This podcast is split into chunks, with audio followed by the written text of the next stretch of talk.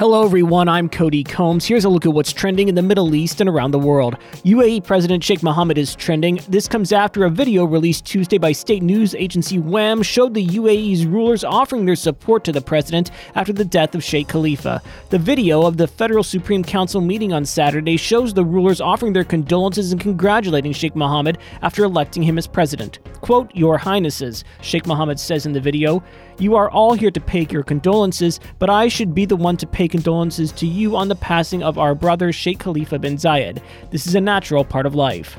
Sudan's pyramids of Meroë are trending as well. This comes after Google unveiled a new digital experience on its arts and culture platform that features the pyramids using the interactive technologies of the world's largest internet company. The tour features a virtual walkthrough of the pyramids. It also allows viewers to zoom in on their inscriptions using Google Street View panoramic imagery.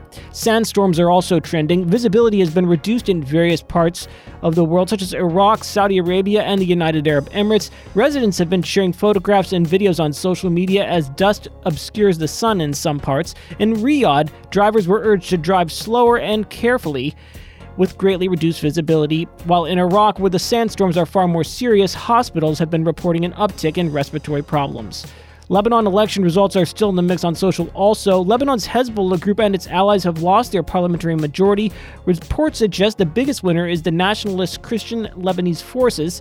The Lebanese forces say they are now the largest Christian party in the parliament for the first time, while Hezbollah and its allies have not managed to secure over 65 seats that would give them a majority. That's it for today's trending Middle East update. For our full range of podcasts, head on over to the podcast section of thenationalnews.com.